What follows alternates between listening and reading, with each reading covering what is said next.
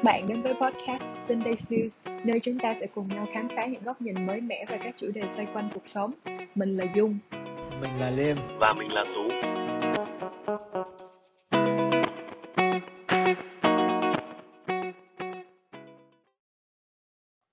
Tuần này mình sẽ cùng bàn luận về việc sử dụng nhiều loại ngôn ngữ trộn lẫn cùng một lúc trong khi giao tiếp.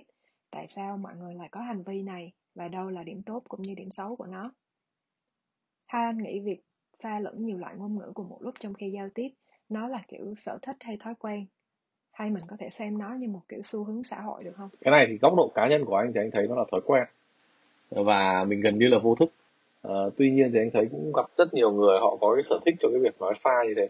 Cái tầm mà năm 2005 á với anh lúc đó thì mình cũng chưa có mở cửa cũng chưa có nhiều kiểu là khách du lịch nước ngoài đâu. Thường anh đang học cấp 3 anh gặp các bạn nói một cách là thuần việt xong tự nhiên các bạn vừa mới lên đại học chưa được năm học đầu tiên các bạn đã bắt đầu là nói pha cả tiếng anh cả tiếng việt với nhau. Anh không có quen và anh cảm giác đó là giống như là cái xu hướng á. Mình đang vui là nghe nó tây tây nói cho sang mồm đúng không? Thói quen hay sở thích thì nó khó để đánh giá nhưng mà cái đó là hiện tại thì nó đang diễn ra rất là nhiều và nó đang trở nên phổ biến. À, thì em nhìn nó theo kiểu là một xu hướng ấy. Và em nghĩ là xu hướng này không phải là mới xuất hiện trong những năm gần đây.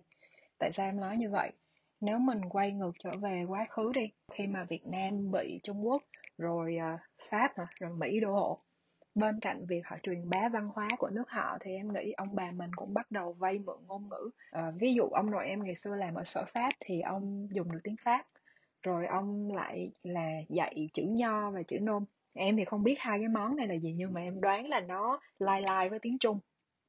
Nên ông có thể sử dụng xen lẫn những ngôn ngữ này cùng với tiếng việt đến thời bố mẹ mình, em nghe là có học chương trình của pháp.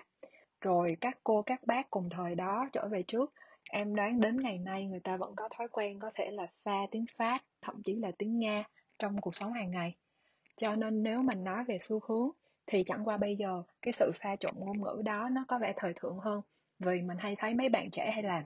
Chứ việc pha trộn ngôn ngữ không phải là mấy năm gần đây nó mới bắt đầu xảy ra thì nếu mà em để ý kỹ á thì những cái từ mà ngày xưa họ pha trộn đa phần là những cái danh từ mà họ chỉ vật thôi. Thì anh nghĩ là cái mức đó là mức chấp nhận được. Nhưng mà hiện tại á cái mà mình đang nói ở đây là là mình sử dụng cả động từ cả tính từ pha trộn tất cả mọi thứ. Đó là mình lạm dụng nó khá là không ờ, gọi là tôn trọng tiếng việt lắm. Lấy ví dụ một câu thôi uh, anh nghĩ là chúng ta chơi với nhau khá fit anh nghĩ là chúng ta nên gọi là keep up này thường xuyên để mà keep the relationship nó last thì cái này thì anh hơi cổ điển đấy nhưng mà anh nghe một câu khá hay thôi. Chỉnh tra không bằng pha tiếng. Bây giờ mình nhìn từ góc độ kinh tế đi. Ờ, Việt Nam bây giờ giao dịch với rất nhiều quốc gia khác và mình cũng là một trong những điểm đến uh, của nhiều nhà đầu tư nước ngoài. Dĩ nhiên hệ quả nó dẫn tới là môi trường làm việc ngày càng trở nên đa ngôn ngữ hơn. Mọi người giao tiếp với đồng nghiệp hàng ngày bằng nhiều loại ngôn ngữ rồi giao tiếp với cả đồng nghiệp ở các văn phòng chi nhánh ở nước khác nữa. Uh-huh. và khiến cách sử dụng ngôn ngữ của mọi người càng ngày nó càng có vẻ làm nó trở nên dynamic hơn ấy. Đấy, trở nên dynamic hơn đúng không?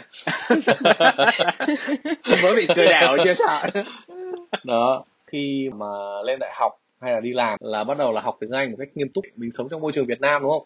Mình không có cái cơ hội là được thực hành tiếng Anh thường xuyên 100% nên là mình tìm cách mình pha một chút để mình gọi là nhắc nhở hoặc là mình về cái cái từ từ, từ vựng đấy thì thì anh nghĩ là cái này nó không xấu. Nếu mà mọi người nghĩ rằng là cái việc mà nói pha nó đem lại cái hiệu quả cho cái việc mà tăng cái khả năng ngoại ngữ của mình thì nó không hoàn toàn chính xác. Góc nhìn của anh khi mà học ngoại ngữ mà muốn nó đạt được cái hiệu quả tốt nhất là mình dùng một ngôn ngữ duy nhất. Ví dụ mình học tiếng anh thì mình sẽ nói luôn cả một cái câu đó là đầy đủ tiếng anh thì nó sẽ tốt hơn là so với việc là mình nói pha. Vấn đề là khi mình nói nguyên một câu bằng tiếng anh chẳng hạn um, nó sẽ đòi hỏi phải có từ vựng và ngữ pháp tốt đúng không? Và mình phải có một độ tự tin thoải mái nhất định thì mình mới nói được. Um, cho nên em hình dung nó giống như kiểu anh tập ấy kiểu là bước đầu anh sẽ len lén bỏ vô một vài từ rồi khi nào nó mượt mà rồi thì mình sẽ fully switch qua mình nói toàn bộ bằng tiếng Anh chẳng hạn. Ngoài yếu tố lịch sử và kinh tế ra thì nếu mình nhìn ở góc độ xã hội đi việc những người expat nghĩa là những người nước ngoài mà họ sang Việt Nam sống rồi làm việc sau đó họ lập gia đình ở Việt Nam bây giờ cũng khá là nhiều rồi. Và dĩ nhiên hệ quả là thế hệ thứ hai thứ ba uh, của những người này sẽ sống trong cái môi trường ít nhất là song ngữ. Rồi những gia đình có điều kiện cho con đi du học ở nước ngoài hay là học trường quốc tế rồi những trung tâm ngôn ngữ mở ra ngày càng nhiều nó làm cho cái bức tranh ừ, xã hội Việt Nam ngày càng trở nên đa ngôn ngữ hơn. Thời anh em mình ấy em nghĩ là chuyện này không có nhiều nhưng mà bây giờ việc mình thấy những em bé 5 tuổi 7 tuổi hay là các bạn học cấp 2, cấp 3 um, sử dụng song song nhiều ngôn ngữ khác nhau uh, thì nó không còn quá xa lạ nữa. Ừ. anh không đồng ý cái điểm đấy lắm. Bởi vì con anh đang học uh, tiếng Anh và tiếng Việt cùng một lúc. Năm cháu 5 tuổi đang bắt đầu học tiếng Anh và vào lớp 1 học cả tiếng Anh và tiếng Việt ấy. Thì anh thấy là khi mà học được một câu tiếng Anh cháu sẽ nói cả câu. Ví dụ như là Daddy where are you? hoặc là Daddy what you doing? Không phải là goodbye bố. Như anh quan sát thì thành ra là trẻ con cũng thích dùng cả nguyên câu. Chứ không không phải là cái việc pha nó là một cái gọi là bản năng là là phát sinh ra là người ta pha như vậy. Thì đây là trong cái hoàn cảnh của anh. Nên không biết là, là ở hoàn cảnh của anh Liêm không biết cháu nhà anh Liêm con nhà anh Liêm có thế không? Anh nhìn là con anh sẽ sống trong một cái xã hội là Việt Nam. Tối thiểu ít nhất cũng phải mười mấy năm. Thì cái điều cơ bản nhất là cháu phải giao tiếp được với mọi người ở trong đây. Ở Việt Nam là phần lớn tại vì thực ra mọi thứ thì giao tiếp nó hiệu quả thì sẽ dẫn tới được những cái khác nó hiệu quả. Còn cái câu chuyện của Dung mới là khi mà nói về các cái bạn mà học ở các cái trường quốc tế thì à, nếu mà Dung biết thì có một số bạn học ở những cái trường quốc tế thì bạn sẽ nói thuần của tiếng Anh mà gần như là bạn sẽ không có bốn tiếng Việt luôn. Cái này chắc em đã gặp rồi. Đối với em càng ở trong môi trường đa ngôn ngữ thì việc pha tiếng nó càng dễ trở thành bản năng đặc biệt là ở trẻ nhỏ khi mà các bạn nhỏ đang trong quá trình học và phát triển cái vốn từ vựng của mình khi mà số từ vựng bạn có nó đang đủ để dùng thì có thể là tần suất nó pha tiếng nó sẽ thấp.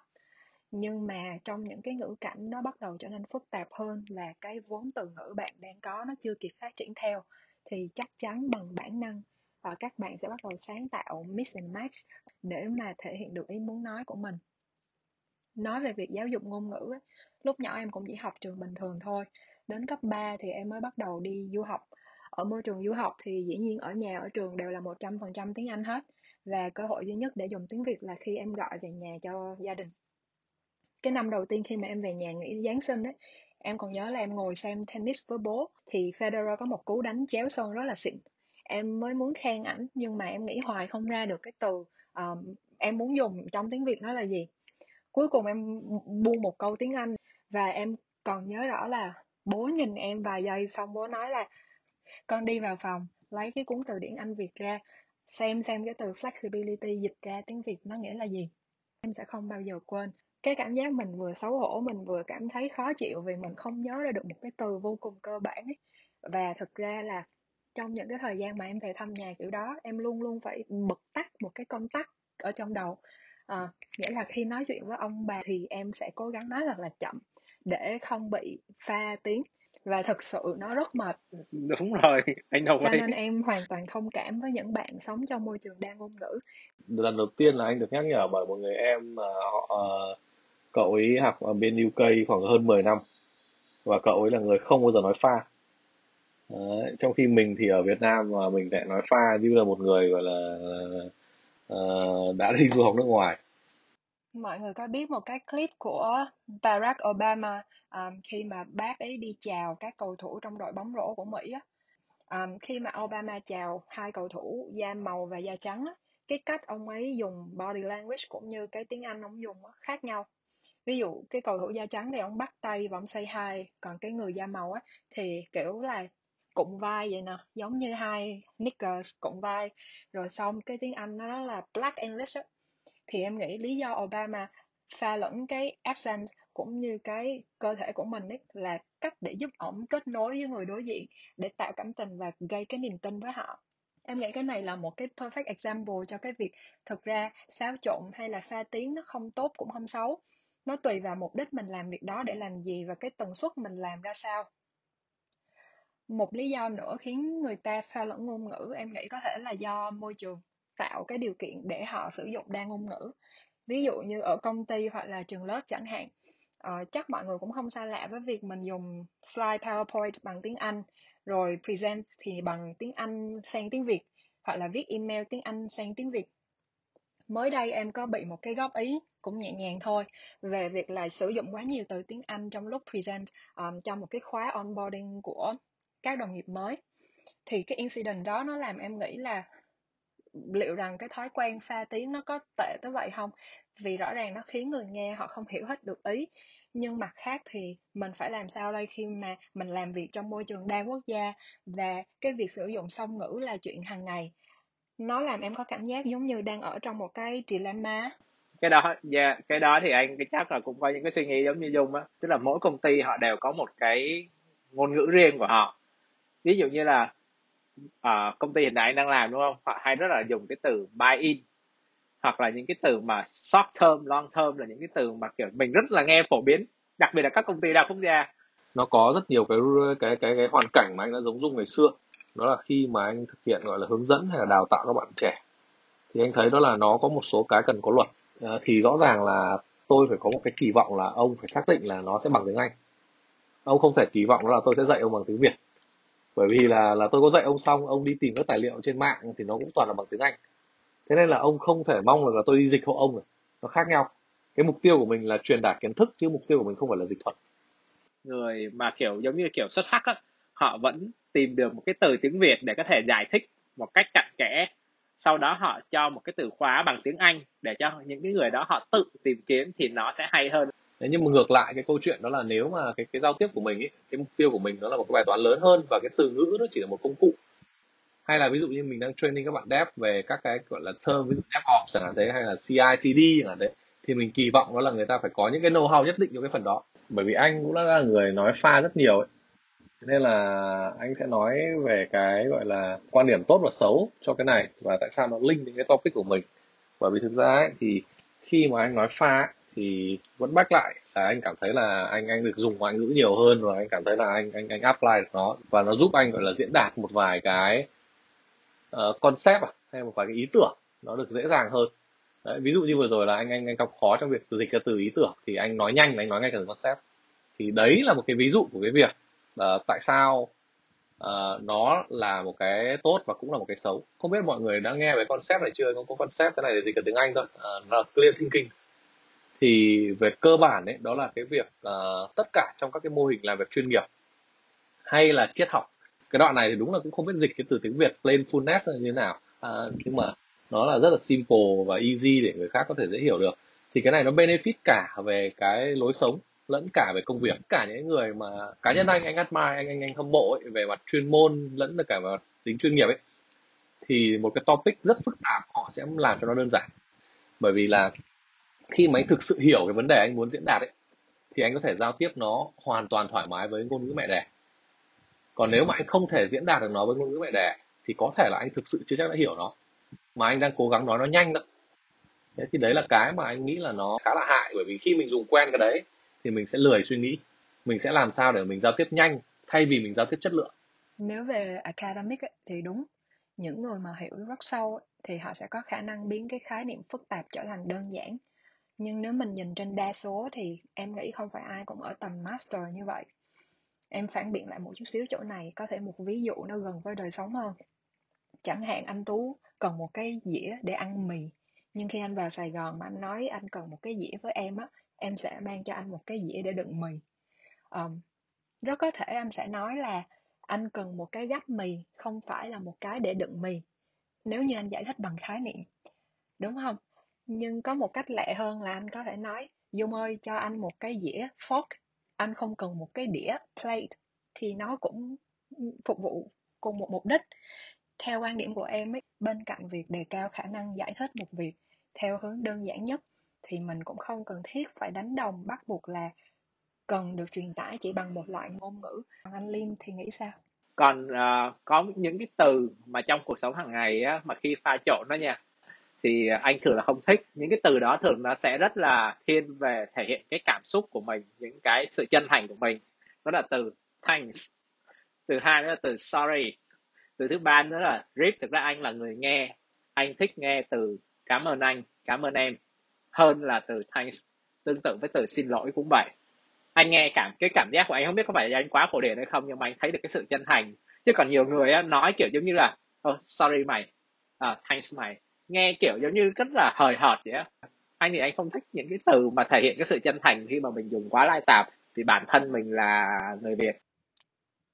Nói đi thì cũng nói lại. Vậy cái việc mà pha tiếng đó, nó có mang lại lợi ích gì không? Thì hồi xưa lúc ở đại học, em có học một vài môn về ngôn ngữ học. Có những nghiên cứu nó chỉ ra là những người sử dụng song ngữ hoặc đa ngữ, họ sẽ có độ tập trung cũng như khả năng chuyển đổi giữa các task nhanh hơn, tốt hơn người bình thường nghĩa là những người dùng một ngôn ngữ duy nhất. Vì não bộ nó được rèn luyện khi hàng ngày phải kiểm soát cân bằng chuyển đổi giữa các loại ngôn ngữ cho nên nó trở nên dẻo dai và linh hoạt hơn. Điểm thứ hai liên quan đến khả năng đọc nghe và hiểu. Khi mà mình pha tiếng hoặc là nghe người khác pha nhiều ngôn ngữ một cách thường xuyên thì dần dần não mình nó sẽ có thói quen pick up ra những thông tin quan trọng uh, trong thời gian ngắn để tạo cái hiệu quả trong giao tiếp cái việc đó nó tương đương với kỹ năng uh, skimming and scanning khi mà mình tiếp nhận thông tin đó khả năng nghe nó cũng tương tự như vậy. Thay vì mình chỉ nghe một loại tiếng thôi thì bây giờ mình phải nghe nhiều thứ tiếng cùng một lúc cho nên thính giác của mình nó cũng nhạy bén hơn. Nó pick up được tone nè hay là pronunciations hay là vowels. Thì những cái này nó đều giúp cho việc học âm nhạc um, tốt hơn hoặc thậm chí là cơ bản mình nghe cũng hiệu quả hơn trong những môi trường dễ gây mất tập trung hoặc là nhiều tiếng động khá là chúng ta có các cái phương án rất là khác nhau. Đấy. Phía mình thì suggest đó là mọi người có thể là tập trung vào một thứ thôi. Thế nhưng mà làm nó thật tốt để gọi là là có một cái clear thinking.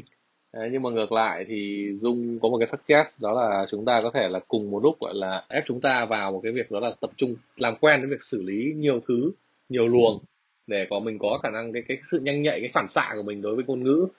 Thì anh nghĩ là nó là cái insight khá là hay anh thì đơn giản hơn là mình sống ở cái cái môi trường xung quanh mình như thế nào thì mình chọn cái ngôn ngữ nó phù hợp thôi.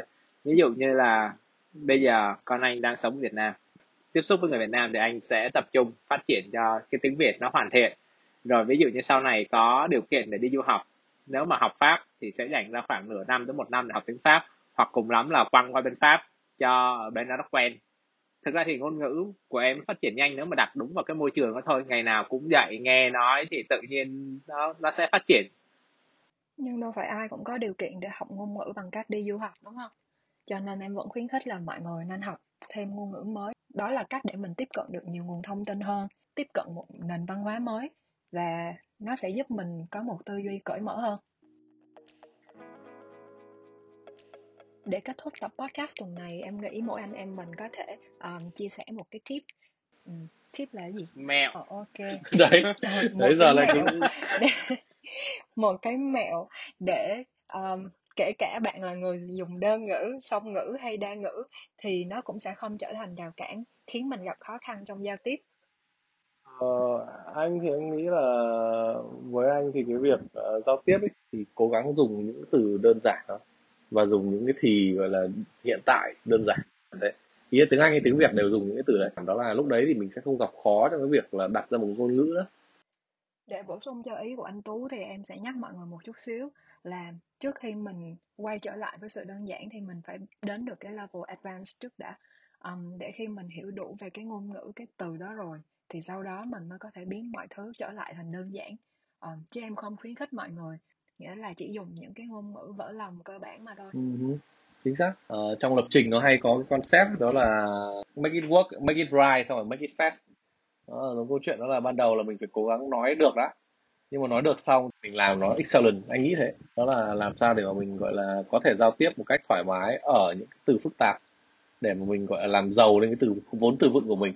À, khi mà mình muốn giải thích một cái điều gì á mình hãy cố gắng nghĩ rằng mình đang nói chuyện với một đứa trẻ khoảng 6 tuổi một cái nhân vật mà có cái khả năng mà giải thích những cái thứ phức tạp thành những cái đơn giản đó đó là Richard Feynman nhà vật lý học cũng là một cái dạng thiên tài. Ông rất là thích đi truyền đạt cái kiến thức của ông và ông nói rằng là ông có thể giải thích tất cả mọi thứ về vật lý kể cả rất là cao siêu cho những cái người kiểu giống như là những đứa trẻ. Khi mà mình giải thích được thì à, những người khác sẽ hiểu.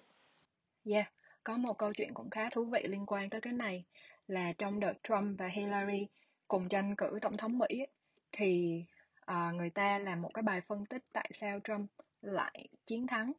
À, thì nó chỉ ra là cái ngôn ngữ mà Trump dùng trong lúc run election à, một học sinh lớp 4 cũng có thể hiểu được. Anh nhớ là nó là bài của Nas Daily thì phải. Ừ, đúng rồi. Thì em nghĩ vậy đó. Back to the basic nói làm sao để những người mà trình độ cơ bản họ vẫn có thể hiểu được cái mình nói thì xem như đó là một giao tiếp thành công nhưng đó là cái tiếp của anh Tú rồi còn anh Liêm không có được chôn. Anh phải share cái tiếp của anh đi. À, anh nghĩ là khi mà mình giao tiếp á, thì ngoài ngôn ngữ nói bình thường mình còn có ngôn ngữ cơ thể.